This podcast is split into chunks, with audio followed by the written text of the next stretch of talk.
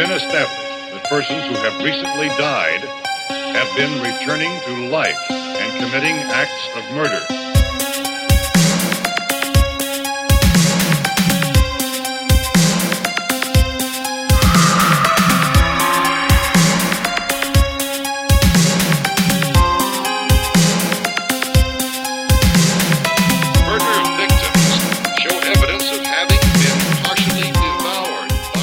Καλησπέρα, διδεκτυβάκια. Καλησπέρα, μικρή Παρό. Καλώς ήλθατε στο 16ο επεισόδιο αυτού εδώ του τίμιου του podcast. Το podcast που έχει έρθει για να.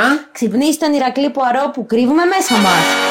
Έτσι σας έλειψε μια εβδομάδα. Αυτό θα έλεγα τώρα. Αν και μια εβδομάδα απουσίας και κατά 5 κιλά βαρύτερη, άμα τα θέλουμε τα χωρίζουμε 2,5 και 2,5 ή τα παίρνει ο καθένας πάνω του. Εγώ τα πήρα τελείως πάνω μου. Ε, εγώ, εγώ με συμφέρει να τα μοιράζουμε. Ήρθαμε εδώ να σας ευχηθούμε καλό μήνα. Καλό μήνα εννοείται την τεκτιβάκια. Να πούμε ότι όταν θα ακούτε εσείς αυτό το podcast, ο μήνας θα έχει τρεις. Να σας πούμε ότι περάσαμε πολύ ωραία το Πάσχα. Επίσης, δικαιούμασταν και ένα ρεπό. Α, ναι. Εντάξει. Ισχύει ότι το δικαιούμαστε. Μία εβδομαδούλα σας αφήσαμε, δεν έγινε και τίποτα. Ναι, μωρέ, εντάξει. Και μεταξύ μας αυτή τη εβδομάδα ποιος έμπαινε και άκουγε podcast. Κανείς. Μεταξύ Όλοι μας; ασχολούμασταν με τον Elon Musk. Πω, πω, τι πασχαδόρος είναι αυτός. Πέραν από την ενασχόληση με τον Elon Musk, εγώ νομίζω ότι ο περισσότερος κόσμος το έκανε εβδομαδιαίο το πάκα. Ξεκάθαρα Ε, εβδομαδιαίο. διβδόμαδο. Εβδομαδιαίο, εγώ λέω γιατί και καλά φύγαν από Μεγάλη Παρασκευή, Μεγάλη Πέμπτη και θα γυρίσουν. Εμείς ηχογραφούμε Κυριακή, θα γυρίσουν αύριο Δευτέρα. Α, α. Ναι, Ε. οπότε ναι, πολλοί κόσμος έτσι έφυγε. Παιδιά, μπράβο σας για όσου φύγατε. Ελπίζουμε να το απολαύσατε πάρα πολύ. Και εμείς το απολαύσαμε πάντως. Ήταν προσωμείωση του 15 Το Αύγουστου. Αυγούστου, ναι, μείναμε στην πόλη. Μείναμε στην πόλη, στην άδεια πόλη. Άδεια η πόλη Πηγαίναμε όπου θέλαμε, χαλαρά. Κανείς δεν μας βεβίαζε στους δρόμους. Ήταν ωραία η αλήθεια είναι αυτή. Εμένα μου άρεσε που είδα την Αθήνα άδεια. Να σου πω την Εννοείται. αλήθεια. Η Αθήνα άδεια γενικά έχει μια άλλη ομορφιά. Είναι γρήγορη. Είναι γρήγορη η Είναι ούτως ή κοντινές άλλως, οι αποστάσεις αλλά είναι όταν κοντινές οι είναι αποστάσεις. άδεια. Πέραν αυτού, δεν ξέρω, μου φαίνεται πολύ πιο όμορφη, πολύ πιο ήσυχη. Ε, είναι χαλαρή. Μου φαίνεται ναι. Βέβαια. Ναι. Να επισημάνουμε κάπου εδώ ότι οι τουρίστες δεν λείπανε. Δεν είχαν πάει στα χωριά μας.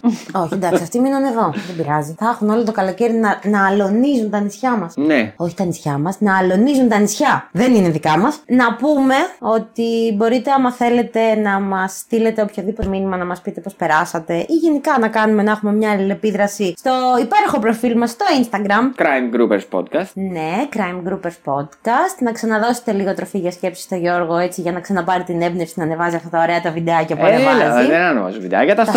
stories, τα συγγνώμη. stories. Αλλά είπαμε, πήραμε μια εβδομάδα άδεια. Δεν μπορούσε να ανέβει κάτι. Ε, όχι, εντάξει, τι θα σπάγαμε, θα σπάγαμε την άδεια, θα χαλάγαμε την Ε, πιάτσα. αυτό. Να ξεκουραστούν και τα detectivάκια. Μην μα βαριούνται. Όχι, να τους φυσικά. λείπουμε και λίγο ώστε να δημιουργούμε έτσι ένα ενδιαφέρον. Ισχύει αυτό που λέει. Το πολύ το correlation. Το βαριέται και ο παπάς. Έτσι.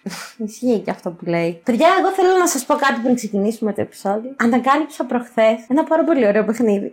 το οποίο νομίζω ότι αξίζει κι εσείς αν είστε έτσι παρέα ή αν είστε ακόμα και δύο άτομα και βαριέτε το ένα με το άλλο και έχετε ακουστικά έτσι καλά. Μπορείτε να παίζετε το Whisper Challenge. Μπορεί να είναι παλιό, μπορεί να με θεωρείτε boomer εμένα αυτή τη στιγμή, αλλά παιδιά έκανα τέτοιο γέλιο προχθές που το παίξαμε που δεν, δεν υπήρχε. Είχα να γελάσω τόσο πάρα πολύ καιρό. Αξίζει περισσότερο με παρέα, η αλήθεια είναι πως. Ναι, γιατί μπορούν να ακουστούν πάρα πολύ ωραίες λέξεις όπως ο Λιβελούτσος. Ο Λιβελούτσος. Ο Λιβελούτσος δηλαδή. Που εντάξει. κάποιοι, που κάποιοι το θέλουν και για κατοικίδιο. Ο Λιβελούτσος, Το ναι, θα Λιβελούτσο. μπορούσε, θα μπορούσε να είναι το κατοικίδιό μου ο Λιβελούτσος. Αυτό είχα να δώσω σαν tip. Άμα σας ψήνει δηλαδή, τώρα που έρχεται καλοκαιράκι, αξίζει πάρα πολύ. Και μπορείτε να το εμπλουτίσετε βάζοντας μέσα και ποτά, αλλά δεν πρέπει να τα πω αυτά σε αυτό το podcast γιατί θα με θεωρήσουν κακιά επιρροή.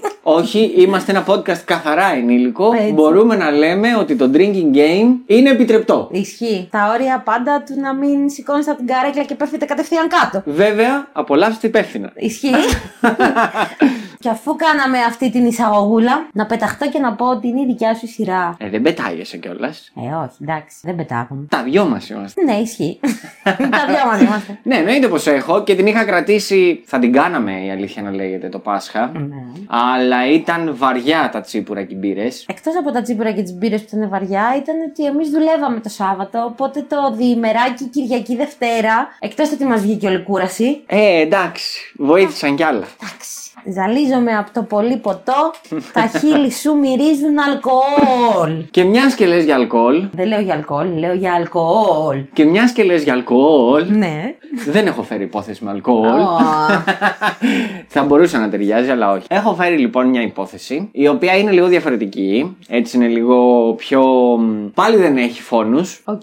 Ναι. Και δεν έχει φόνους, αλλά έχει κουβεντούλα στο μετά της. Και είναι η υπόθεση του Θοδωρή Βενάρδου. Βερνάρδο. Βενάρδου. Βενάρδο. Μμ. Αυτό ήταν από την Κεφαλονιά. Ήταν από κάποιο επ- Ιόνιο νησί. Όχι. Όχι. Όχι. Οκ. Θα σου πω ότι γεννήθηκε στην αθηνα για να σου λυθεί η απορία. Και μάλιστα γεννήθηκε στις 13 Μαΐου του 1949. Α, Ταύρο. Το 1954, όταν ήταν 4 ετών, οι γονείς του θα χωρίσουν και ο πατέρας του θα φύγει για Βραζιλία. Όμως ένα χρόνο μετά, η μητέρα του θα πάρει εκείνον και τη μικρότερη αδερφή του, την Ανίτα, Θέλω να πω κοίτα. Συγγνώμη. Συγγνώμη. και θα πάνε και εκείνοι στη Βραζιλία για να ξαναπροσπαθήσουν να ξαναφτιάξουν τη ζωή τους με τον πατέρα τους, χωρίς επιτυχία δυστυχώς. Ω, ερωτική μετανάστρια, μαμά. Ναι, ο πατέρας του θα τον ξυλοκοπεί και θα είναι συχνά βίαιος. Έτσι, τέσσερα χρόνια μετά, το 1959, θα γυρίσουν πίσω στην Ελλάδα και δεν θα ξαναδούν ή θα ξαναμιλήσουν με τον πατέρα τους. Η μητέρα του Θοδωρή, η Φώτο, θα προσπαθήσει να ξαναφτιάξει τη ζωή της και θα παντρευτεί ξανά, όμως για το Θόδωρο δεν θα έφτιαχνε καθόλου η ζωή του. Ο πατριός του θα τον ξυλοκοπεί και αυτός και οι σχέσεις τους δεν θα ήταν καθόλου καλές. Μη ξέροντας τι να κάνει η μητέρα του και έχοντας απελπιστεί, θα δώσει το μικρό Θόδωρο στα πεθερικά της για να τον μεγαλώσουν, μιας και της είχαν πει πως αφού έφυγε ο πατέρας του, που έφυγε στη Βραζιλία, θα μπορούσαν εκείνοι να τον κάνουν άνθρωπο. Να τον κάνουν άνθρωπο γιατί τι ήτανε; Μμμ, καλή ερώτηση. Βέβαια, μόνο άνθρωπο δεν τον έκαναν, μιας και εκείνοι τον κακομεταχειρίζονταν. Αλίμονο αυτό το παιδί. Η γιαγιά του τον άφηνε να κοιμάται σε ένα υπόγειο του σπιτιού και τον άφηνε να φοράει βρώμικα ρούχα μόνο. Μια φορά που είχε φορέσει ένα καθαρό πουκάμισο, θυμάται η μητέρα του, και είχε πάει να τον δει στην ομόνια, πιο πριν πήγε να παίξει ο μικρός με το καθαρό πουκάμισο, με το ποδήλατό του και η γιαγιά του θα τον ρίξει κάτω για να λερωθεί και να ξαναβάλει βρώμικο πουκάμισο. Καλά, έχω πολλά να ρωτήσω σε αυτά που μου λες μέχρι τώρα. Απλά περιμένω να δω πώς θα εξελιχθεί. Γιατί από ό,τι έχω καταλάβει αυτό το παιδάκι από τη μέρα που γεννήθηκε δεν το πρόσεξε ποτέ κανείς. Το μεταχειριζόντουσαν όλοι. Μμμ. Και εντάξει. Δεν ξέρω, σου θυμίζει τίποτα η υπόθεση μέχρι στιγμής; Μου θυμίζει, έχω έτσι ένα flashback. Όσο δύσκολα και αν ήταν λοιπόν τα παιδικά του χρόνια, ο Θόδωρος ήταν ένα ευγενικό και καλό παιδί που τα πήγαινε καλά στο σχολείο και όπως έλεγε ο περίγυρός του, δεν δημιουργούσε προβλήματα. Σπούδασε μηχανικός του εμπορικού ναυτικού και δούλεψε για δύο χρόνια στα καράβια. Όμως δεν του άρεσε και έτσι τα εγκατέλειψε. Οκ. Τιμιό. Τίμιο. Το 1972 θα μπει φαντάρος, όμως εκεί η ζωή του δεν θα ήταν καλύτερη. Αλίμονο. Ο Θοδωρής είχε γενικά ένα μίσος απέναντι στη δικτατορία που επικρατούσε εκείνο το διάστημα που μεγάλωνε. Κατά τη διάρκεια της θητείας του θα τον κατηγορήσουν πως ανατείναξε μια αποθήκη πυρίτιδας και θα φυλακιστεί και θα βασανιστεί από τις αρχές. Ωραία. Λίγο καιρό μετά θα απολυθεί από το στρατό με τη δικαιολογία της ψυχικής νόσου όπου διέγνωσαν στερεοδυτικοί γιατροί. Ωραία. Στα 24 του χρόνια θα παντρευτεί την 17χρονη Δήμητρα Σπηλιώτη τον Ιούνιο του 1973. Ο γάμος τους δεν θα κρατήσει πάνω από τρεις μήνες, μιας και ο Θόδωρος, όπως έλεγε ο ίδιος, ήταν γεννημένο για μεγάλη ζωή. Μμμ, ναι. Ήταν πολύ γοητευτικός, είναι η αλήθεια, και είχε πολύ καλό γούστο στον ντύσιμο της εποχής. Με τη συμπεριφορά του γοήτευε τον κόσμο γύρω του και ειδικά τις γυναίκες. Ένα μότο που είχε για τη ζωή του και το έλεγε συνέχεια στη γυναίκα του ήταν πως υπήρχε καλός κόσμος που πληρώνει πολλά λεφτά για λουλούδια σαν και εμένα. Ου, έρωτα πουλά στα ζυγή και ουρανό. Θα διατηρούσε επίσης κρυφή και παράλληλη σχέση με την Μπελίντα, γνωστή τρανσέξουαλ της εποχής. Α, για πες, έχει ζωή η υπόθεση. Κρυφά. Για πες, ε, ναι, λογικό. Όμως. Λογικό. Τρανσέξουαλ και 1970. Γενικά ο Θοδωρής από εκείνο το διάστημα και λίγο πιο νωρίς είχε ξεκινήσει μικροκλοπές σε περίπτερα βενζινάδικα, φαρμακεία και σπίτια. Οκ. Όμως, στις 16 Νοεμβρίου του 1973, μία ημέρα πριν το Πολυτεχνείο, θα κάνει μία από τις μεγαλύτερες ληστείες σε τράπεζα και την πρώτη τόσο μεγάλη ένοπλη ληστεία τράπεζα στην Ελλάδα. Οκ. Στόχος του ήταν η Εθνική Τράπεζα στο Παγκράτη, στην οδό Πρατίνου. Μια μέρα πριν πριν, στις 15 Νοεμβρίου, έκλεψε από τον Ευάγγελο Σιρίγκου μια κόκκινη Jaguar από το κολονάκι. Αντικατέστησε τις ελληνικές πινακίδες με ξένες και στις 16 Νοεμβρίου πήγε με αυτή έξω από την τράπεζα στο Παγκράτη. Πάρκαρε απ' έξω, αλλά δεν έσβησε τη μηχανή και φορώντας μια μακριά καμπαρντίνα, μαύρο καπέλο, ένα μαντίλι στο λαιμό και γυαλιά ηλίου, μπήκε στην τράπεζα. Γοητευτικός ακούγεται. Θα σου δείξω και φωτογραφίες μετά για να δεις. Ήταν πολύ ωραίος άντρας. Αλλά ήταν μεταμφίεση αυτή ολόκληρη για να μην φαίνεται. Ναι. Μόλις μπήκε, σήκωσε το μαντίλι ώστε να κρύψει τα χαρακτηριστικά του προσώπου του και κατευθύνθηκε προς το γραφείο του διευθυντή, όπου τότε ήταν ο Νίκος Χατζόκου. Όταν έφτασε, έβγαλε μια καραμπίνα που είχε κρυμμένη στην καμπαρντίνα του και κάτι σακούλες και απείλησε να του δώσουν τα χρήματα. Η λία του θα ήταν 2.375.000 δραχμές. Καλά πήγε. Πρώτη ένοπλη, μεγάλη ληστεία. Δεν είχαμε άλλη στην Ελλάδα μέχρι τότε. Όταν τα πήρε, έφυγε τρέχοντας, μπήκε στο αμάξι και έφυγε προς τα Σπάτα. Μια διαδρομή που είχε προσχεδιάσει. Εκεί, σε μια αγροτική περιοχή, έθαψε τα χρήματα και το όπλο. Βέβαια, όπως προείπαμε, ο Βενάρδος ήθελε να κάνει μεγάλη ζωή. Ωραία. Έτσι, τα λεφτά αυτά τα ξόδευε σε ρούχα, σε αξεσουάρ και διασκέδαση. Μέσα σε μικρό χρονικό διάστημα είχε εξοδέψει πάνω από ένα εκατομμύριο σε νυχτερινά κέντρα, καζίνο, πολυτελή ξενοδοχεία, στον ιππόδρομο αλλά και σε ταξίδια στο εξωτερικό. Οκ. Είχε πάει Παρίσι, Αγγλία, είχε πολυταξιδεμένο το παιδί. Ναι. Έδωσε και το ποσό των 500.000 δραχμών στη μικρή του αδερφή την Ανίτα, όπου ήταν και η αδυναμία του όπως προείπαμε, και εκείνη αγόρασε ένα ακριβό αμάξι, μάρκας Austin, και ένα πανάκριβο στερεοφωνικό. Θα σου πω και λίγο μετά, όταν τελειώσουμε την υπόθεση, για την αδερφή του δύο-τρία πράγματα. Έκανε επίσης πολλά δώρα σε γυναίκες. Όμως είχε ένα κακό. Ήταν εφλίαρο και καφιότανε από εδώ και από εκεί. Έτσι, στις 20 Ιανουαρίου του 1974, η αστυνομία θα καταφέρει να τον εντοπίσει και να τον συλλάβει έξω από ένα κατάστημα με όπλα μαζί με την Πελίντα. Καταδικάστηκε σε 20 χρόνια φυλάκισης και μεταφέρθηκε που αλλού; Στον Κορυδαλλό. Στον Κορυδαλλό. Οκ. Απόδραση είναι γι' αυτό; Στις 24 Απριλίου του 1974 θα πραγματοποιήσει την απόδρασή του. Ήταν περίπου 4 το απόγευμα και οι φυλακισμένοι έπαιζαν ποδόσφαιρο όταν η μπάλα έφυγε εκτός προαυλίου, φημολογείται επίτηδες. Μ, Και κάποιος έπρεπε να πάει να τη φέρει. Ποιος άλλος; Όντως. Ο φρουρός. Οκ. Τότε θα αρπάξει την ευκαιρία και θα αποδράσει πηδώντας τον τοίχο των φυλακών ύψους 5 μέτρων και θα εξαφανιστεί τρέχοντας. Μετά την απόδρασή του θα συνεχίσει τις μικροκλοπές και την καλοπέρηση. Στις 17 Μαου του 1974 θα διαπράξει και την δεύτερη μεγάλη ληστεία που θα του αφήσει και το παρατσούκλι ο ληστής με τις γλαδιόλε.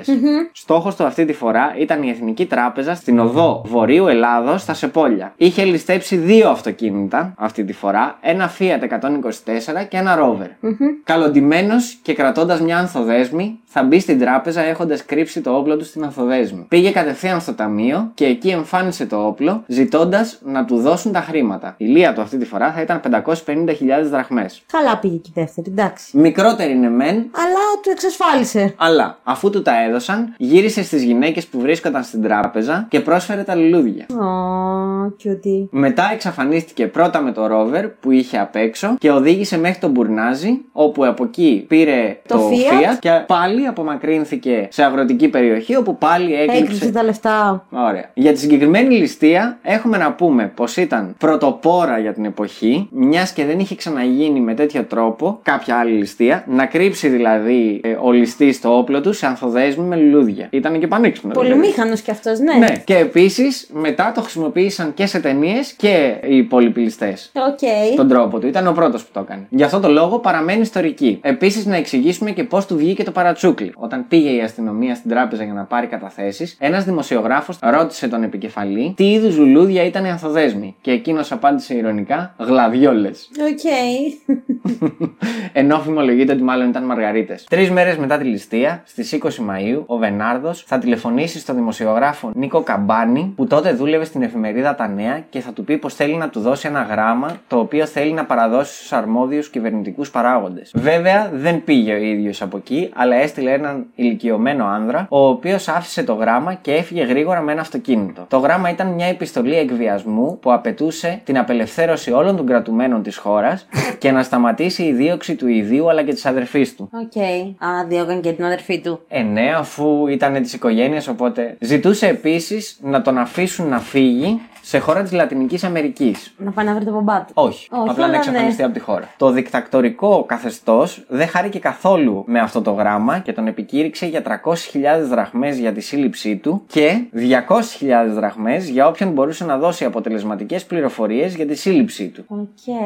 Ρομπέν των δασών κι αυτός, ε. Όχι. Εν αλλά μέρει. Έτσι ο Βενάρδος, μην έχοντας πολλές επιλογές και βλέποντας τον κλοιό να στενεύει, αποφάσισε να το σκάσει από τη χώρα μπαίνοντας λαθρεπιβάτης στο νορβηγικό πλοίο Τάκαρα ή Τακαρά. Δεν βρήκα ποτέ τόνο. Εύχομαι να το λέω σωστά. Μπορεί να είναι και τα κάρα. Μπορεί, με προορισμό την Αμερική. Για την είσοδό του στο πλοίο έδειξε την ταυτότητα του ποδοσφαιριστή Νίκου Σιδέρη, την οποία είχε κλέψει λίγες μέρες πιο πριν. Ναι. Βέβαια, το πλήρωμα κατάλαβε ότι κάτι δεν πήγαινε καλά και έτσι όταν έφτασαν στην Αμερική, τον παρέδωσαν στις αρχές και εκείνοι με τη σειρά τους τον έστειλαν αεροπορικός πίσω στην Ελλάδα, όπου τον περίμεναν οι ελληνικές αρχές και τον συνέλαβαν. Από εκεί οδηγήθηκε που αλλού Από εκεί που το έσκασε. Στι Στις φυλακές φυλακές του Ριβαλού. Ριβαλού. Το 1975 θα γίνει η δίκη του, στην οποία ο Βενάρδος θα υποστηρίξει πως μέρος των χρημάτων το είχε δώσει στον αντιστασιακό αγώνα κατά της Χούντας. Όμως το καθεστώς είχε πλέον πέσει και τέτοιες θεωρίες δεν επηρέαζαν τους ανθρώπους πια και το δικαστήριο δεν το δέχτηκε σαν δικαιολογία. Αυτό που το αναγνωρίστηκε όμως ήταν το ελαφρυντικό του μειωμένου καταλογισμού από τις γνωματεύσεις των Των ψυχιάτρων. ε, του στρατού. νευροψυχιάτρου της φυλακής, μιας και υπήρχε ψυχική ανομαλία λόγω των οικογενειακών και προσωπικών του αποτυχιών.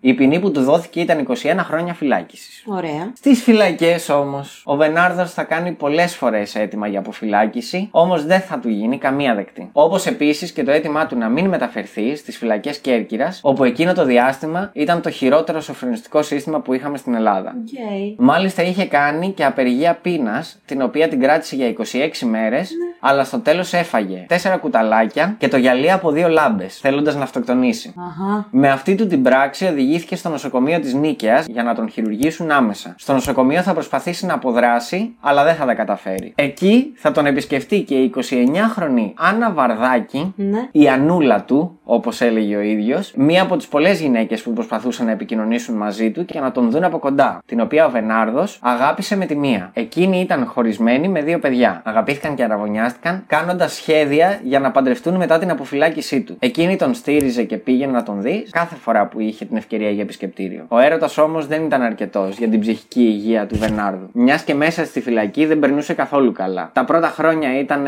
υπόδειγμα κρατουμένου και όπως έλεγαν οι συγκρατούμενοι του, πρόσχε τη διατροφή του και διάβαζε και απήχε από τα ναρκωτικά τελείως. Όμως όσο περνούσε ο καιρός και οι αιτήσεις του για τη μείωση της ποινής του δεν γίνονταν δεκτές, έπεφτε όλο και πιο πολύ ψυχολογικά. Έκανε συνέχεια απόπειρες αυτοκτονίας, φτάνοντας στον αριθμό των 70 Τι κάποια λες, ρε; στιγμή. Μάλιστα, σε μία από αυτές είχε καταπιεί ένα σύρμα μήκους 1,5 μέτρου, αλλά επέζησε. Μαλακα πώς; Πώς το κατάπιε, δηλαδή. μ, για πες. Άμα θες να πεθάνεις.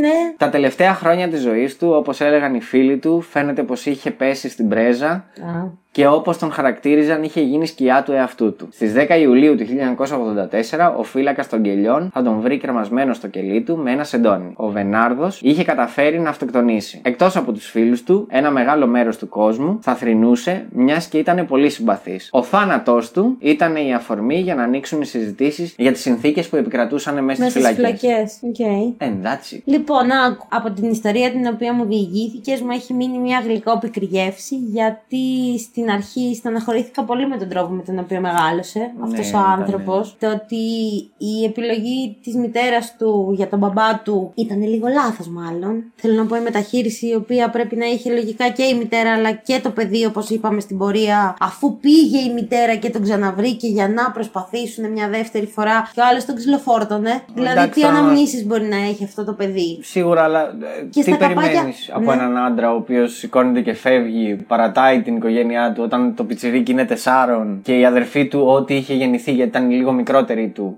Ναι. Τους παράτησε, πήγε στη Βραζιλία να κάνει ζωάρα. Δεν ξέρουμε τι έκανε, αν έκανε ζωάρα ή όχι. Πάντως το δείγμα το ότι η μητέρα ήθελε να ενώσει την οικογένεια, εμένα μου λέει πολλά. Το ότι μπορεί όντως να ήθελε να δώσει μια δεύτερη ευκαιρία, κακός, αλλά το προσπάθησε. Έφαγε τα μούτρα της, ωραία. Και ο επόμενος ο οποίος βρίσκει είναι ένα πιστό, σε πολλά εισαγωγικά το πιστό, copy-paste της προηγούμενης σχέσης. Ναι. Με έναν άντρα ο οποίος πάλι είναι κακοποιητικός απέναντι στο γιο της, απέναντι στα παιδιά τους λογικά, από ό,τι μπορώ να φανταστώ, και Θα σου απέναντι πω, στην ίδια θα μάλλον. σου πω, όπου και αν το διάβαζα, επειδή το, ε, τόνιζαν πάρα πολύ τη σχέση του που είχε με την αδερφή του, για την οποία δεν σου είπα, η οποία έγινε μοντέλο Ναι. και ασχολήθηκε με αυτόν τον χώρο και Ωραία. την είχε βοηθήσει πάρα πολύ ο Θόδωρος. Μάλλον εγώ καταλαβαίνω ότι την προστάτευε και κάθε φορά που μπορεί να γινόταν κάποιος κακοποιητικός. μπροστά. Ακριβώς, ναι, και προς- προτιμούσε να φάει αυτό στο ξύλο. Ωραία, ναι, γενικά είχε πολύ δύσκολα παιδικά χρόνια. Μετά, εντάξει, τον καταλαβαίνω στο κομμάτι του αντιρρησίας όσον αφορά την εξουσία, που μέσα στο στρατό τον κατηγόρησαν. Ήταν γενικά αντιρρησίας στο καθεστώς εκείνο. Δεν ήθελε με τίποτα Ναι, λογικό να υπάρχει επίσης. δικτατορία. Δηλαδή ήταν εμφανώς ότι είχε πρόβλημα με τις αρχές και με το όλο το σύστημα. Γι' αυτό και ξεκίνησε τις μικροκλοπές και όλο το. Τώρα αυτό για τις μικροκλοπές. Εντάξει, ενώ το παιδί τελείωσε, είπες μηχανικός. Του εμπορικού ναυτικού. Του εμπορικού ναυτικού. Δηλαδή πήγε, έκανε καράβια, θα μπορούσε εν δυνάμει να έχει χτίσει τη ζωή του τελείως διαφορετικά. Στην οποία σπούδασε. Ναι, οκ, σπούδασε. Και επίσης έπιασε και δουλειά. Που μάλλον αυτή η δουλειά για την τότε εποχή του απέφερε κάποια χρήματα. Ναι. Αλλά εάν όντως τα προηγούμενα χρόνια, γιατί όλα αυτά τα έπαθε μικρό σχετικά έτσι, όταν τα προηγούμενα χρόνια έχει στερηθεί πάρα μα πάρα πολλά πράγματα και έχει βιώσει και την κακοποίηση στο έπακρον για την εποχή, εμένα μου δικαιολογείται το ότι ήθελε να κάνει κάτι τελείως μόνο του, μόνος του έτσι. Αυτοδημιούργητο το παιδί Ωραία. Και εντάξει, το ότι ήταν γοητευτικός, φαντάζομαι ότι τον βοήθησε πάρα μα πάρα πολύ στο να μην δίνει στόχο τόσο έτσι ό- όσο μπορούσε να δώσει κάποιος άλλος. Έλα ρε! Ήταν ωραίο παιδί. Φίλε, πολύ ωραίος άντρας. Περίμενε. Κοίτα πώς τον πιάσανε. Κοίτα ντύσιμο. Ρε, είναι πολύ ωραίος άντρας. Κοίτα ντύσιμο. Εντάξει, κορτσάκι κι εγώ, αλλά. Αναθεωρείς. Τσου- τσου- Τσουτσούριασα λίγο όταν, Αναθεωρείς. όταν πήγε και έδωσε τα λουλούδια σε όλα τα κορίτσια της Ωραίο τράπεζας. κάτσι. Ναι, παρ' όλα αυτά, όπως σου έδειξα, ήταν ωραίο παιδί και γενικά είχε και το γούστο του κτλ. Και, και όντας κακοποιημένος, όπως λες και εσύ από την παιδική του ηλικία, εγώ μπορώ να φανταστώ και από πού πηγάζει αυτή η αντίδρασή του στις αρχές και σε όλο το, το σύστημα αυτό. Ναι, οπότε φαντάζομαι και γιατί η δικτατορία ούτως ή άλλως είναι κακό πράγμα και ήταν ένας από αυτούς τους ανθρώπους που επέλεξε, με λάθος τρόπο βέβαια, να προσπαθήσει να αντιδράσει πάνω σε αυτό. Τώρα δεν ξέρουμε, δεν έχει αποδειχθεί αν όντως έδωσε αυτά τα χρήματα που έλεγε για τον αντιστασιακό αγώνα. Ναι, εντάξει, μπορεί Δεν να έχει το είπε πάνω αποδειχθεί, στην, αλλά στην εντάξει. απολογία του. Δύο λοιπόν ληστείε μεγάλες και οι δύο στην εθνική. Η μία στο Παγκράτη. Λοιπόν, Ναι. αυτό το Παγκράτη εντωμεταξύ Αυτό το Παγκράτη. είναι. Έχουμε πει σε άλλο, Άλλο τέτοιο. Είναι βασίλειο. άλλο βασίλειο το Παγκράτη.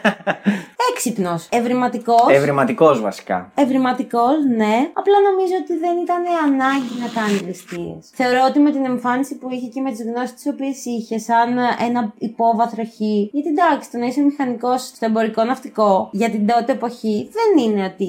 Όχι, ήσουν- ήταν πολύ καλή ήταν δουλειά. πολύ Απλά καλή δεν δουλειά. του άρεσε και σηκώθηκε και έφυγε. Εγώ αυτό που κρατάω από αυτήν την υπόθεση είναι τα δικά του τα λόγια και κρατάω πάρα πολύ αυτή την έκφραση που έλεγε στην πρώτη του γυναίκα ότι εγώ είμαι γεννημένος Για- για, για μεγάλη μεγάλα ζωή. Πράγματα. Γιατί όταν ένα παιδί κακοποιείται από πολύ μικρό και με ξύλο και με το ένα και με το άλλο, προφανώς δεν πιστεύω ότι φαντάζεται τη ζωή του Έτσι. ότι θα πάει έτσι στην πορεία. Θέλει να ξεφύγει από όλο αυτό. Τώρα μιλάμε και για μια εποχή που εκτός από το ξύλο που έτρεγε ο ίδιος, έβλεπε λίγο μετά όταν μεγάλωσε που ήρθε η δικτατορία, έβλεπε ξύλο και παντού στο δρόμο. Έβλεπε γενικά τη βία. Ναι, παντού. οπότε προσπαθούσε μέσα στο μυαλό του μάλλον να το παρουσιάσει λίγο πιο όμορφα και ότι ξέρεις τι, τα λεφτά και το τέτοιο φέρνουν μια δύναμη η οποία. Λάθος. Εντάξει, κοίτα, εγώ υποστηρίζω ότι μπορεί να είχε όντως κάποιο ψυχικό νόσημα το οποίο να του δημιουργήθηκε Σίγουρα από είχε αυτό από τα το παιδικά κομμάτι. του Οπότε να είχε ρε παιδάκι μου την τάση του μεγα... Ναι, να είχε μεγαλομανείς τάσεις. Να ήθελε εκείνος να έχει πολλά έτσι ώστε να μην του λείπει τίποτα ή να μπορεί να φροντίζει. Γιατί από ό,τι κατάλαβα και οι κυρίες οι οποίες τον περιτριγύριζαν, τις φρόντιζε ρε παιδάκι. Δεν τις μου. φρόντιζε ακριβώς, έκανε πολλά δώρα γενικά σε Ναι, γυναίκες. Ήταν έτσι. Γενικά σε γυναίκες, ακόμη και να τις έβλεπε μία φορά. Δηλαδή, αυτό που δεν είπα είναι ότι στο, στο αεροπλάνο που τον γυρίσανε πίσω από την Αμερική, εν τω Ναι. μεταξύ, πόσο κολόφαρδος. Πήγε Πήγε, με με πλοίο. πλοίο, γύρισε με αεροπλάνο. Ναι. Τύπου κύριος. Εγώ πάω πίσω στη χώρα μου, πάω φυλακή, αλλά πάω. Μέσα λοιπόν στο αεροπλάνο, διάβασα ότι ήταν εκτός ότι ήταν καλοντημένος πάλι, γιατί Ναι. και λαθρεπιβάτης που μπήκε, μπήκε Μπήκε καλοντημένος. κυρίλα, ναι. Όταν το γυρνάγανε λοιπόν πίσω, ήταν καλοντημένος κτλ. Μίλαγε σε όλους πάρα πολύ ευγενικά κτλ. Μάλλον ήταν και πολύ κοινωνικός από ό,τι Ναι, λένε. ε, ε, τους ε, έκανε όλους να πιστεύουν ότι δεν ήταν κάποιος ο οποίος θα πάει φυλακή, ήταν κάποιος πλούσιος. Που απλά είχε για ένα νομικό ζήτημα, να τους διευθετήσω κάτι. Τους έκανε τέτοιο, τέτοια εντύπωση ότι ήταν κάποιος ο οποίος α, πάρα πολύ καλός άνθρωπος, και ε, πώς το λέγανε εκείνη την εποχή. Ε, Gentleman. Ναι, gentleman και τέτοιο. Και στις γυναίκες έκανε το χαβαλέ του και έκανε. Ήταν γενικά τέτοιος άνθρωπος. Επίσης, δεύτερη εξυπνάδα, το ότι απέδρασε από τον Κορυδαλλό πηδώντας 5 μέτρα. Και ευλυγισία μάλλον αυτό το παιδί. Τότε, επίσης, διάβασα που λέγανε στα άρθρα ότι εκείνη την εποχή δεν ήταν οι φυλακές όπως ήταν τώρα. Οκ. Καμία σχέση με τις, και με τις υπόλοιπες αποδράσεις που έχουμε πει για τον Κορυδαλλό. Επίσης, αυτό που λένε ύψους 5 μέτρων, ένας τείχος, αυτό ήταν όλη η ασφάλεια. Α. Δεν είχε ούτε κάγκελα, δεν, εννοώ δεν είχε ούτε σύρματα πάνω, δεν είχε τίποτα τέτοιο. Απλά αν κατάφερνες και ήσουν λίγο ευλύγιστος και γρήγορος, σε καλή σωματική κατάσταση δηλαδή, μπορούσες να ένα βγεις άλμα έξω. επί κοντώ το πέρναγες. Μπορούσες να βγεις έξω ψηλό εύκολα, δεν ήταν κάτι. Οκ. Ναι, και αποδράει λοιπόν και πάει και κάνει ακριβώς το ίδιο πράγμα, αλλά αυτή τη φορά με μαργαρίτες. Είπε να γράψει ιστορία. Είπε να γράψει Είπε να ιστορία. γράψει ιστορία. Εντυπωσιακό. Κι ας ήταν εντάξει, σχετικά λίγα τα λεφτά τα οποία πήρε. Ε, καλά, για την εποχή Για ήταν την μια εποχή χαρά λεφτά. Ήταν μια χαρά, ναι, αλλά σε σχέση με την πρώτη π.χ. που είχε καβατζώσει 2 μύρια, τα 500 ήταν, ναι, όχι, ήταν τίμιο, οκ. Και Που και δύο πάλι- αυτοκινητάκια. Ναι, που και πάλι φάνηκε ότι το μόνο που ήθελε ήταν καλοπέραση. Ναι. Δεν Πω. έκανε δηλαδή κάτι που να κρυφτεί. Βρήκανε ποτέ τα σημεία τα οποία τα είχε θάψει τα λεφτά και τα όπλα και όλα αυτά; Όχι. Όχι. ε. Όχι, όχι. Οκ. Δεν βρήκανε τα, τα λεφτά λεφτά, βρήκανε τα κλοπιμαία. Δηλαδή, ας πούμε, αυτό που σου είπα για το αυτοκίνητο και το, και το ηχοσύστημα που πήρε στην αδερφή του. Μετά τα κατασχέσανε γιατί ήταν, τα είχε αποκτήσει από κλοπιμαία. Οκ. Λόγω της ληστείας τα είχε αποκτήσει. Οπότε τη τα πήρανε. Γενικά την αδερφή του τη βοηθούσε πάρα πολύ. Λογικό είναι. Όπου μπορούσε και επίσης τη βοήθησε πάρα πολύ και για την καριέρα της που έκανε σαν μοντέλο. Και ήταν. Φαντάζομαι όντως- ότι ήταν και αυτή όμορφη. ναι, ήταν και ένα από τα. Το άχτι του βασικά ήταν αυτό. Το ότι ήθελε να σταματήσουν να την κυνηγάνε επειδή κυνηγάνε αυτόν. Μμμ, δύσκολο. Μάλλον. Πολύ δύσκολο, εννοείται. Οκ. Ναι. Επίσης, αυτό που θέλω να πω είναι ότι. και θέλω να το κάνω σαν σχόλιο και σαν απορία κιόλας. Δεν μπορώ να καταλάβω πώς οι γυναίκες ελκύονται τόσο πολύ. Εντάξει, ήταν ωραίο παιδί. Αλλά πώς ελκύονται τόσο πολύ από ένα τόσο κακό παιδί. Χμ, Κοίτα, αυτό είναι μια μεγάλη κουβέντα η οποία έχει γενικά αρκετά πολύπλοκες σκέψεις ανάλογα τον εγκέφαλο της γυναίκας. Ωραία. Γενικά η έννοια του κακού παιδιού μας εξιτάρει για το λόγο ότι θεωρώ πάντα, δεν λέω ότι αυτό το πράγμα ισχύει, αλλά μέσα στο δικό μου το κεφάλι η έλξη των γυναικών για τα κακά παιδιά είναι η σκληράδα που μπορεί να δείξουν σε κάποιες καταστάσεις που αυτό για κάποιο λόγο μας ανάβει τις φερομόνες μας κάνει και εκπέμπουμε παντού είναι το ότι εν μέρει το ζεις λίγο στα άκρα και εσύ που είσαι μαζί του Μα δεν Σου θέλανε να ανεβαίνει- ήταν μαζί του όταν ήταν έξω. όταν ήταν μέσα. Τους στέλνανε γράμματα και τέτοια. Όταν, το, όταν διάβαζα για αυτή την υπόθεση, μου θύμισε πάρα μα πάρα μα πάρα πολύ τον ε, Ρίτσαρντ Ραμίρες. Ναι, ισχύει. Που οκ. του στέλνανε τύπου άπειρες κοπέλες Ε, ναι. με γράμματα και, τε- και θέλανε να τον παντρευτούν όταν ήταν μέσα στη φυλακή. Και, και λέω, ρε φίλε, καλά, ειδικά ο Ρίτσαρντ Ραμίρες είχε σφάξει και γυναίκες. Ναι, εντάξει, αυτός ήταν λίγο πιο ακραίος. Ο δικός μας, ο Ο εγχώριος. δικός μας, οκ, δεν είχε σφάξει κανέναν, αλλά. Ε, σου ξαναλέω, θεωρώ το ότι της, ε, της έλκυε πάρα μα πάρα πολύ. Το κομμάτι του είναι ωραίο, είναι άγριος, μπορώ να περάσω καλά μαζί του και θα το ζήσω και στα άκρα. Μπορείς. Αυτό είναι η Φαντάζομαι. ερώτησή μου, είναι αυτή. Μπορείς να περάσεις καλά ή νομίζεις; Νομίζεις ότι μπορείς να περάσεις καλά. Εκτός αν ο άλλος είναι τέτοιος που του ξεκλειδώσει την πιο ευαίσθητη χορδή του, ξέρω εγώ, και το ζήσετε μαζί σε άλλο επίπεδο. Και δεν είναι Αλλά η είναι μόνη. ψευδαίσθηση. Νομίζω ότι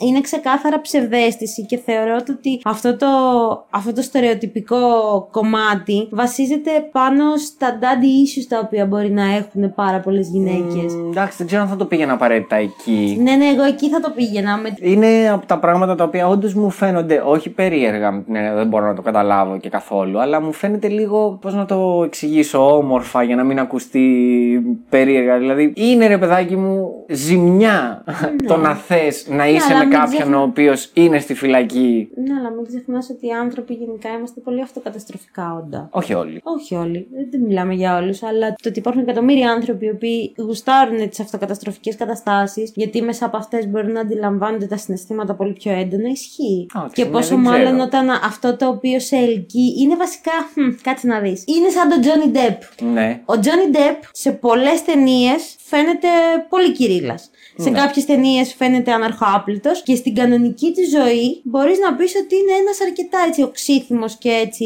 Είναι ένας καλοντημένο αναρχοάπλητο. με πολλά λεφτά, Ωραία. Αυτό λέω, είναι Και ένας μερικές καλοντημένος φορές- αναρχάπητος. Και μερικές φορές βάσει των ε, καταχρήσεων που έχει κάνει μπορεί να έχει φτάσει σε ακραίες καταστάσεις. Ωραία. Ωραία. Για ποιο λόγο ο Τζόνι Ντεπ, άμα ρωτήσεις 10 γυναίκες, οι 7 θα σου πούνε ότι είναι το κακό παιδί; Δεν είμαι σίγουρος αν θα μου πούνε ότι είναι το κακό παιδί ή θα μου πούνε ότι απλά μ' αρέσει. Γιατί σ' αρέσει; Τι Αυτό σου θέλω βγάζει; να πω. Αυτό θέλω να πω. Δεν είμαι σίγουρος αν και οι ίδιες μπορούν να αναγνωρίσουν τι είναι αυτό που τους αρέσει. Γιατί αν βρεθούν δίπλα του, μπορεί μέσα σε δύο ώρες να γυρίσουν και να πούνε Α, Μα δεν νομίζω ότι έχουμε φτάσει στο σημείο που να το φαντάζεσαι να είσαι δίπλα του. Νομίζω ότι φτάνει στο σημείο απλά της φαντασίωσης. όχι, όταν κάνεις. Α πούμε, γι' αυτό το έφερα σαν υπόθεση και το λέω σαν απορία. Όταν κάνεις την απόπειρα να του μιλήσεις, Ναι. θες και να πας κοντά του.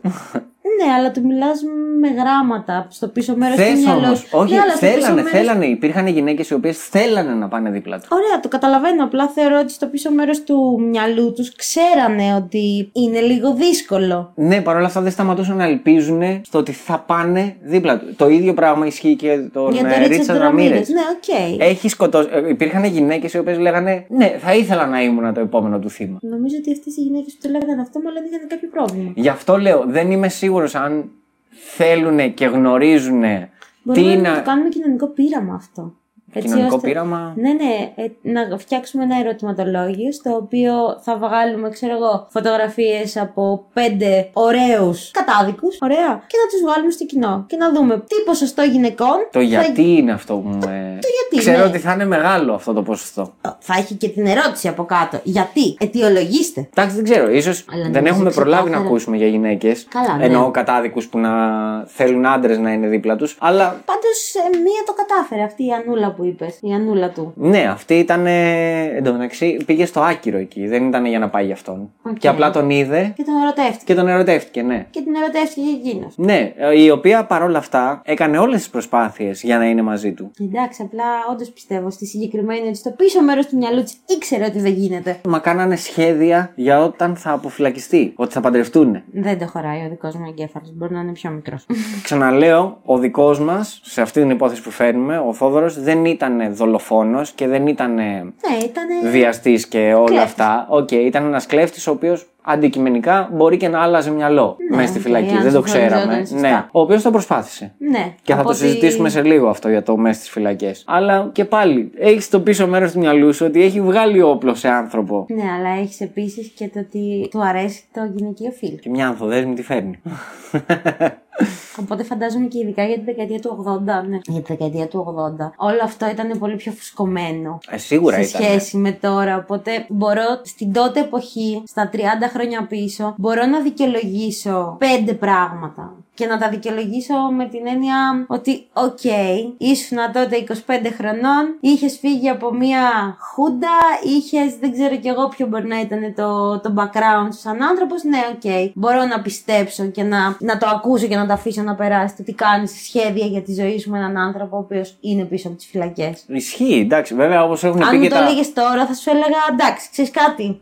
Έλα να μιλήσουμε λίγο σοβαρά. Καλά, άλλες εποχές. Αλλά όπως έχουν πει και τα ντεκτιβάκια, κάποια ντεκτιβάκια, δεν είναι πάντα δικαιολογία το, Δεν το παλαιό, θέτω- το παλαιό της εποχής. Δεν το θέτω σαν δικαιολογία. Το θέτω σαν μία πλευρά που καλό είναι να υπάρχει στη συζήτηση. Προφανώ. Από τη στιγμή που δεν μιλάμε για δολοφονίες και δεν μιλάμε για αιματοχυσίες και τέτοια. Όχι, προφανώς και γι' αυτό και το συζητάμε φέρνοντας μια παλιά υπόθεση. Γιατί έχει σημασία, δεν γίνονται πλέον αυτά στις μέρες μας με αυτόν τον τρόπο. Για πολλούς και διάφορους λόγους, αλλά δεν έχει σημασία. Κοιτάμε πάντα τι έφταιγε στη συγκεκριμένη περίοδο. Γι' αυτό και σχολιάσαμε, ας πούμε, και στον Παλαιοκώστα και σε όλους αυτούς για την εποχή που ήταν. Εν τω μεταξύ αποδράσει back to back. Ναι, ε, καλά, Αυτό, είπαμε. Όπως- Έχουμε κάνει, έχουμε κάνει tribute στο, Ισχύει. στις φυλακές Κορυδαλού. Ισχύει.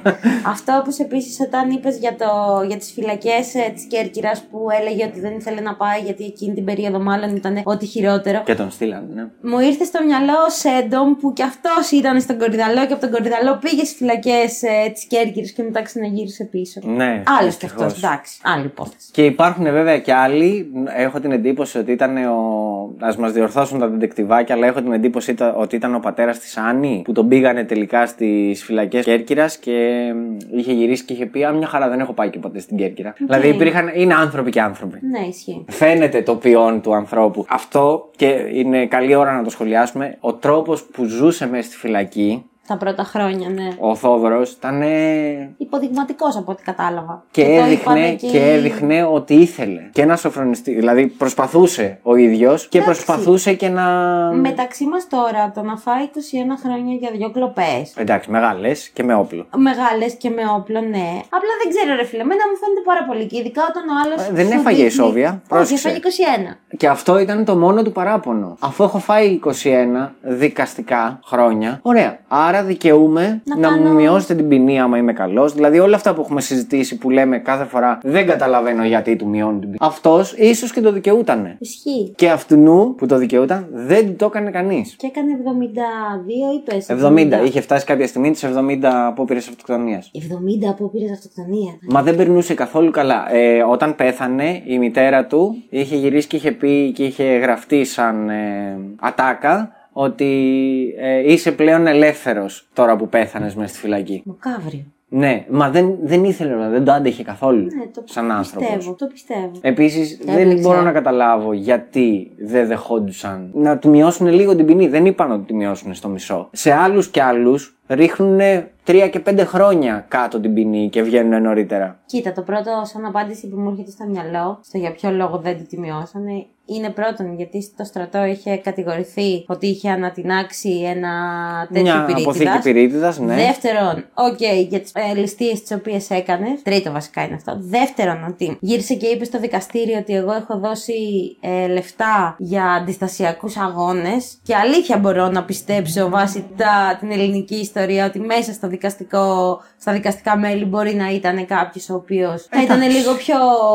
Ωραία, είχε, είχε, ξεμείνει, Κωδικός. είχε ξεμείνει από το σύστημα το παλιό. Οκ, αυτό. αλλά. Επίσης, νομίζω ότι κακό αυτό που θα πω και συγγνώμη αν κάποιο από τα ντεκτιβάκια που ακούει μπορεί να ανήκει σε κάποιο σώμα ασφαλείας. Αλλά νομίζω γενικά ότι τα σώματα ασφαλείας και δει η αστυνομία αποτελείται από άτομα τα οποία έχουν λίγο πιο Εντάξει, να σου πω χουντικές κάτι. αντιλήψεις. Εντάξει, οκ, ε, το δέχομαι σαν άποψη. Απλά προσπαθεί και το σύστημα από μόνο του αυτό το πράγμα να το αποβάλει. Φαντάζομαι πως ναι, Δηλαδή, όσο προσπαθεί, απλά περνάνε- υπάρχουν πολλά μέσα. Εντάξει, δεν λέω τώρα ένα παλιό κεφάλι μπορεί ακόμα να είναι με αυτές τις πεποιθήσεις κτλ. Οκ. Εντάξει, ναι. Δεν είναι όμως όλο το σύστημα. Όχι, όχι, δεν λέω για όλο το σύστημα. Απλά θεωρώ ότι πολύ μεγάλο μέρος του συστήματος έχει τέτοιου είδους αντιλήψεις και δυστυχώς τις έχει ακόμα και τώρα σε πολύ μικρότερο ποσοστό, αλλά φαντάσου τότε σε πόσο μεγαλύτερο μπορεί να τις έχει. Οκ. Οπότε νομίζω ότι αυτοί οι τρεις λόγοι, στο δικό μου το κεφάλι τουλάχιστον, καλύπτουν τα κουτάκια του για ποιο λόγο δεν τον αφήσανε να.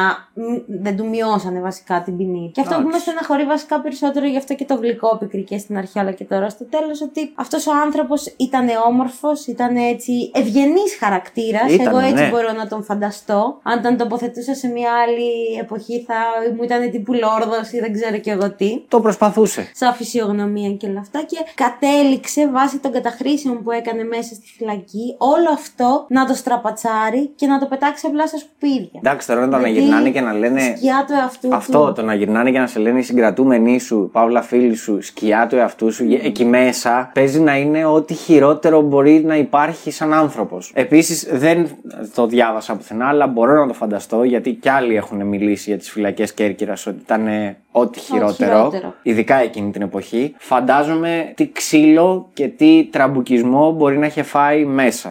Που μπορεί να του αναβιώνανε, θέλω να πω, την παιδική του Ναι, ηλικία και όλο το. Κρίμα, για μένα είναι ο, ένας ρομαντικούλης, ένας λομα- ρομαντικός λόρδος. Πάντως κατάφερε να κάνει δύο ιστορικά πράγματα. Ένα, τρία. Ένα, να γραφτεί στις εφημερίδες πριν το Πολυτεχνείο. Ισχύει. Δύο, να ληστέψει τράπεζα με, Ναι, με, με πρωτότυπο με τρόπο. πρωτότυπο τρόπο. Και τρία να του δώσουν το και παρατσούκλι. τρία, να είναι η αφορμή που να ανοίξουν ε, οι συζητήσεις για το πώς ζουν οι φυλακισμένοι μέσα στα σοφρονιστικά μας συστήματα. Έτσι. Γιατί όντως ήταν η αφορμή του να πούνε ότι, όπα, μισό. Για να έχει κάνει όλο 72. Γενικά, για να έχει προσπαθήσει να αυτοκτονήσει τόσο και να, Προσπάθεια, ναι. τε- και να αυτοκτονήσει Να και επιλέξει. μέσα στις φυλακές, ε, μάλλον κάτι δεν πήγαινε καθόλου καλά. Εντάξει, την έκανε βέβαια, να τα πούμε και αυτά, την προσπάθειά του να αποδράσει από το νοσοκομείο. Ναι. Σαν άλλος πάσαρης. Πολύ πριν τον Μπάσαρη. Πολύ πριν, Εν τω ναι, μεταξύ εννοείται. αυτό, φυλακές Κέρκυρας και νοσοκομείο Νίκαιας. Ναι, ναι. Νοσοκομείο Νίκαιας forever. Μιλάμε τι, τι παίζει να έχουν αυτά τα, τα αρχεία κάτω στα υπόγεια. Αν υπάρχουν αρχαία. Αν εννοείς. υπάρχουν. Μιλάμε για την Ελλάδα πάντα. Εντάξει. Ναι, Έλα, όχι. είναι εντάξει. Εμένα μου αφήνει μια πολύ άδικη Ναι. εικόνα όλο αυτό. Δεν, προφανώς, το έχουμε ξαναπεί, δεν υποστηρίζουμε κανέναν εγκληματία, αλλά όταν βλέπεις ότι ο άλλος δεν είναι ίδιος με τους άλλους και την κάνει την προσπάθειά του, ίσως Κρίμα. να του αξίζει λίγο, Μια λίγο, δεύτερη ναι, ευκαιρία. ε, μια Ίσως. προσοχή παραπάνω, μια προσοχή παραπάνω. Ίσως, ναι. Το πω. Εντάξει. Όχι, σου είπα. Εμένα το συνέστημα που έχω είναι η γλυκοπικρία, αν υπάρχει. Αυτός σαν λέξη. Στεναχωρήθηκα η αλήθεια είναι έτσι προς το τέλος. Και στεναχωρήθηκα γιατί τον έκανα εικόνα. Μμ. Δηλαδή, αφού του μου τον έδειξες, αυτό το τελευταίο το έγινε σκιά του εαυτού του. Και, Και το οι να πες 70 τώρα- Οι 70 προσπάθειες αυτοκτονίας Και το να πέσει και στην πρέζα, δηλαδή ναι, είναι ναι, ναι, πράγμα. ήτανε και ειδικά μες στη φυλακή. Χείριστο, χείριστο, χείριστο. Παίζει να τον χρησιμοποιούσαν μετά όλοι. Κατάλαβες πώς το λέω με την Ναι. έννοια ότι για να βρεις τη δόση σου. Ναι. Χαμός εκεί μέσα. Δεν. Ωχ, κακές εικόνες. Αυτό ήταν το επεισόδιο Ντεντεκτιβάκια. Πώς φάνηκε; Ε, Μια εβδομάδα μετά. Μια εβδομάδα μετά, εντάξει.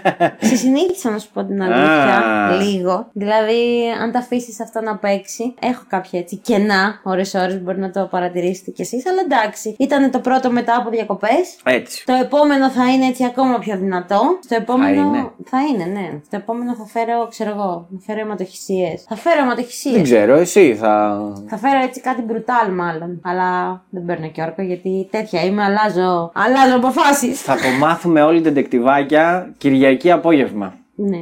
Τι ισχύει. Πέντε Και λεπτά πριν την εσεί και, ηχογράφηση. εσείς και εγώ. την παρακαλάμε να ξέρετε τη Μαρία. Δεν με παρακαλάει κανείς. Την παρακαλάμε. Ρε, Κανείς. πες μας ποια Είναι υπόθεση θα ασύστολα κάνεις. ψεύδι. Πες μας τι θα να ξέρουμε να πούμε. Συγγνώμη, κρατάω εσένα αρχικά σε αγωνία και μετά τα detectivάκια. Οκ. Από το πουθενά. Μπουμ. Σου λέω τώρα ότι θα φέρω την υπόθεση, ξέρω εγώ, του Παλαιοκώστα. Γιατί για τον Παλαιοκώστα τι σου εμφανίζω, το Δημήτρη Ρεκό. Μπουμ. Έχω κάνει plot twist με δικά σου επεισόδια. Γιατί τα Έχεις. δικά μου δεν τα θυμάμαι όλα. Έχεις κάνει. Παρ' όλα αυτά, τι να μας γράψουν όσοι έχουν μείνει μέχρι εδώ; Έτσι, ένα γρήγορο. Στείλτε έναν ήλιο. Στείλτε έναν ήλιο, ναι. Μιας και μπήκε ο Μάης. Έτσι, Ελπίζω ναι. να τον πιάσατε καλά το Μάη. να σας μπει έτσι. Εμάς καλά μας το ο φορέσανε. μήνας. Αυτό. Να έχετε μια όμορφη εβδομάδα. Να προσαρμοστείτε στις δουλειές σας. Να προσαρμοστείτε κανονικά γιατί αυτή η εβδομάδα θα είναι έτσι. Θα είναι δυνατή, εγώ πιστεύω. Καλοκαιρινή. Εκτός από καλοκαιρινή, νομίζω ότι για όσους είμαστε στο κομμάτι της εξυπηρέτησης, έχει γυρίσει κόσμος και θα έχουν γυρίσει φουντωμένα τα παιδιά. Έχει γυρίσει και ο τροχός. Δεν θα γράψει και ο φτωχός. Θα μας ο φτωχό. Και ο φτωχός, κάτι θα γίνει. Είμαι η Μαρία. Ήμουν ο Γιώργο. Ήμασταν οι Crime Groupers. The podcast. Καλό μήνα, φιλιά και γεια σας. Καλά να περνάτε. Bye! Ciao. Γεια.